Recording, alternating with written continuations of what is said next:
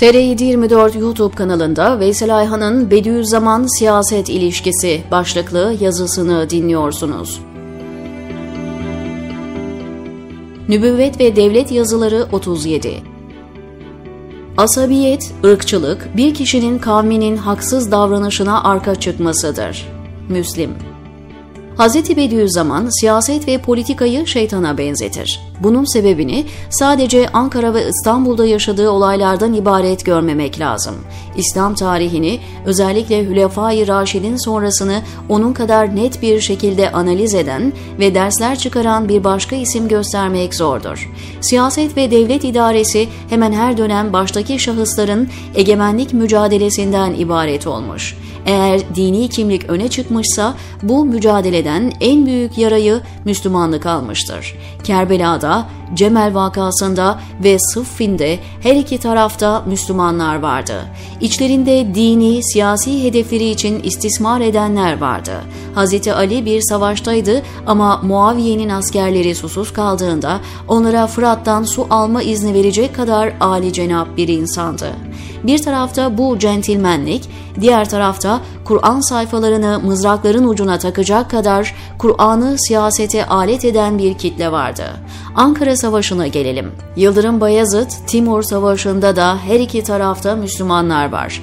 Biz doğal olarak Beyazıt taraftarıyız. Peki bunda kriterimiz Müslümanlık mı yoksa milliyet mi? Timur, kendim için bir şey istemiyorum, İslam için cihat edeceğim diye yemin ederek yola çıkmış bir sultan. Orta Asya göçebelerinin Müslümanlaşmasında önemli hizmetleri olduğu biliniyor. Etrafındaki ulemaya bakın. Bir yanında büyük allame Seyit Şerif Cürcani var. 18 yıl Semerkant'ta baş müderrislik yapıyor. Diğer yanda Timur'a kazaskerlik de yapan, eserleri yüzyıllarca medreselerde okutulan Saadettin Teftazani var. Türk Edebiyatı'nda önemli katkıları olan Ali Şir Nevai, o dönemin insanı. Batılıların Timur Rönesansı diye tabir ettikleri bir zaman diliminin sahibi. Timur, bu kadrolarla şimdiki Türkiye'nin 6 katı büyüklüğünde bir coğrafyada 130 yıl hükmetmiş. Yıldırım Beyazıt kim? İstanbul'u kuşatmış, başarılı olmasa da Bizans İmparatoru Manuel'e İstanbul'da bir Türk mahallesinin kurulması, cami inşası ve kadı tayin edilmesini dikte edebilmiş bir padişah. Bunlarla o zamanki Konstantinopol'de İslam'ın tanınmasını ve Osmanlı sarığının Frenk serpuşuna tercih edilmesini sağlamış bir padişah. Haçlılara Nibolu zaferiyle göğüs germiş, devletin topraklarını 1 milyon kilometre kareye çıkarmış, çevresinde başta Emir Sultan olmak üzere çok önemli alimler var. Her ikisi de Müslüman. Hatta bazı tarihçiler sadece siyasi açıdan değil, ahlaki açıdan da Yıldırım Beyazıt dönemini kırılma dönemi olarak tasvir eder. Cevdet Paşa'nın aktardıkları doğruysa bu dönem tepeden tırnağa kısa bir lale devri yaşanmış. Hoca Saadettin bu konuda şöyle demek zorunda kalmış. Nefsini zapta malik olamayan helak olur. Böyle bir kimse için zapt-ı memalik mesleğine salik olmak müyesser değildir. Riyaset makamına geçecek kimse önce nefsini ıslah etmelidir. Sonuç olarak ortada iki hükümdarın dini duyarlılıkla yola çıktığını ilan ettiği bir siyasi egemenlik savaşı var. Bu mücadeleyi İslam'ın savaşı olarak görmek ve Müslümanlık üzerinden okumak doğru mu? Asabiyet, ırk, milliyet duygusuyla öfkelenen, asabiyet uğruna savaşırken veyahut asabiyet davası güderken, körü körüne açılmış bir bayrak altında ölen kimsenin ölümü cahiliye ölümüdür. Müsned bu hadise göre Müslümanlığın mızrakların ucuna takıldığı savaşlara iştirak etmek mi doğru yoksa böyle bir savaştan şeytandan kaçar gibi kaçmak mı?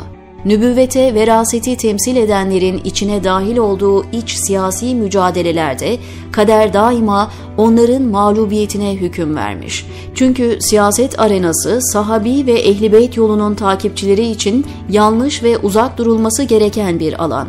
Bediüzzaman Ankara'ya gittiğinde iki grup iki fikir cereyanıyla karşılaşır.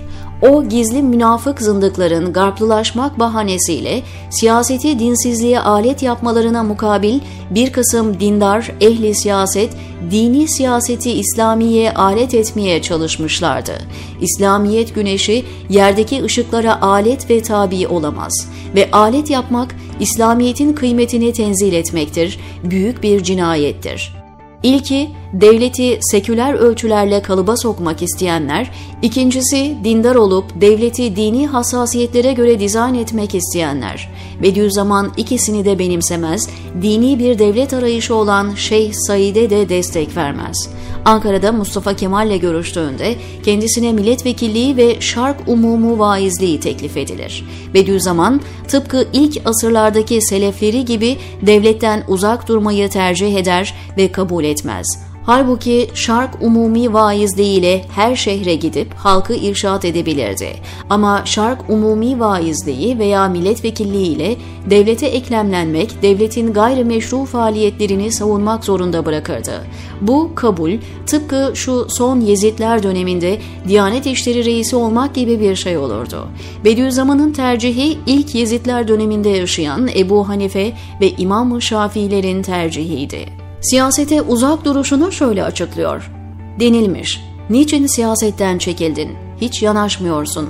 El cevap, 9-10 sene evvelki eski Said bir miktar siyasete girdi. Belki siyaset vasıtasıyla dine ve ilme hizmet edeceğim diye beyhude yoruldu. Ve gördü ki o yol meşkuk ve müşkülatlı ve bana nispeten fuzuliyane, hem en lüzumlu hizmete mani ve hatarlı bir yoldur.'' Çoğu yalancılık ve bilmeyerek ecnebi parmağına alet olmak ihtimali var. Sonraki yıllarda ortaya çıkan İslamcı akımların faaliyetlerinin siyasi kısmına uzak durur. Risale-i Nur'un mensupları içtimai ve siyasi cereyanlara karışmak istemiyor. Yalnız Sebilür Reşat, Doğu, Necip Fazıl gibi mücahitler iman hakikatini ehli dalaletin tecavüzatından muhafazaya çalıştıkları için ruhu canımızla onları takdir ve tahsin edip Onlarla dostuz ve kardeşiz. Fakat siyaset noktasında değil. Çünkü iman dersi için gelenlere tarafgirlik nazarıyla bakılmaz. Dost düşman derste fark etmez.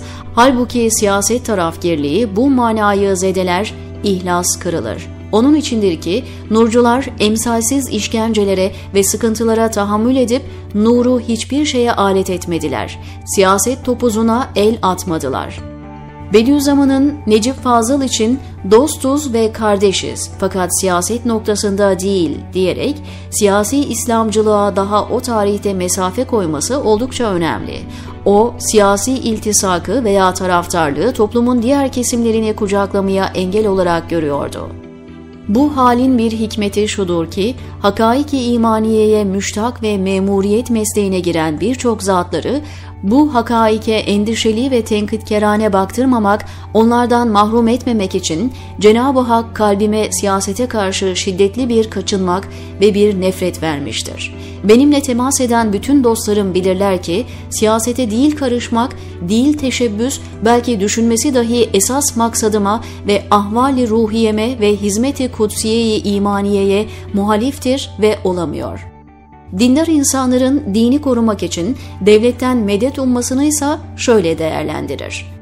İnkılabı siyasi cihetiyle dininden havf eden adamın dinde hissesi Beytül Ankebut gibi zayıf düşmüş, cehalettir, onu korkutur, taklittir, onu telaşa düşürtürür.'' Zira itimadı nefsin fıkdanı ve acizin vücudu cihetiyle saadetini yalnız hükümetin cebinden zannettiğinden kalbini, aklını da hükümetin kesesinden tahayyül eder, korkar.'' Bu uyarı fevkalade önemli. Bediüzzaman herhangi bir inkılabı siyasiden, siyasi gelişmeden dine zarar vereceği için korkmayı inanç zaafıyla açıklıyor. Bu türlü korku taşımayı o kişinin dinde hissesinin örümcek yuvası gibi zayıf olmasıdır cümlesiyle ifade ediyor. Siyasetle ilgili son kanaati sosyolojik bir tespittir. Siyaset efkarın aleminde bir şeytandır. İstiaze edilmeli der ve şu manzumeyi ekler. Siyaseti medeni çoğunluğun rahatına feda eder azınlığı. Belki zalim azınlık kendine kurban eder ekserini avamı.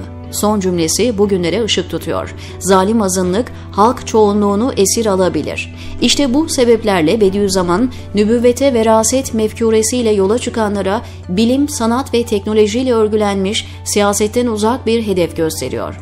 Elbette nevi beşer ahir vakitte ülüm ve fununa dökülecektir. Bütün kuvvetlerini ilimden alacaktır. Hüküm ve kuvvetse ilmin eline geçecektir. Bizim düşmanımız cehalet, zaruret, ihtilaftır. Bu üç düşmana karşı sanat, marifet, ittifak silahıyla cihat edeceğiz. Müslümanların yanına uğramadığı üç kelime, sanat, marifet ve ittifak.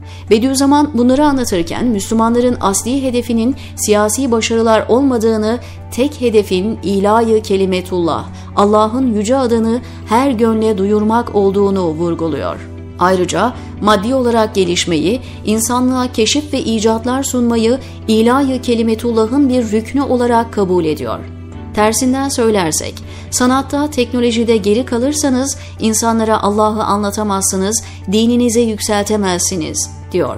Dünya, ülkesinden sürülmüş bir mülteciye sempati gösterebilir. Kapıya gelmiş bir dilenciyi güler yüzle karşılayabilir ama kimse bir mültecinin veya dilencinin dinine girmeyi aklından geçirmez. Bu sebeple de Bediüzzaman, ilahi kelimetullah'ın bu zamanda en büyük sebebi maddeden terakki etmektir, diyor. Sonraki yazı şeytanın diğer iki boynuzu diyor Veysel Ayhan TR724'deki köşesinde.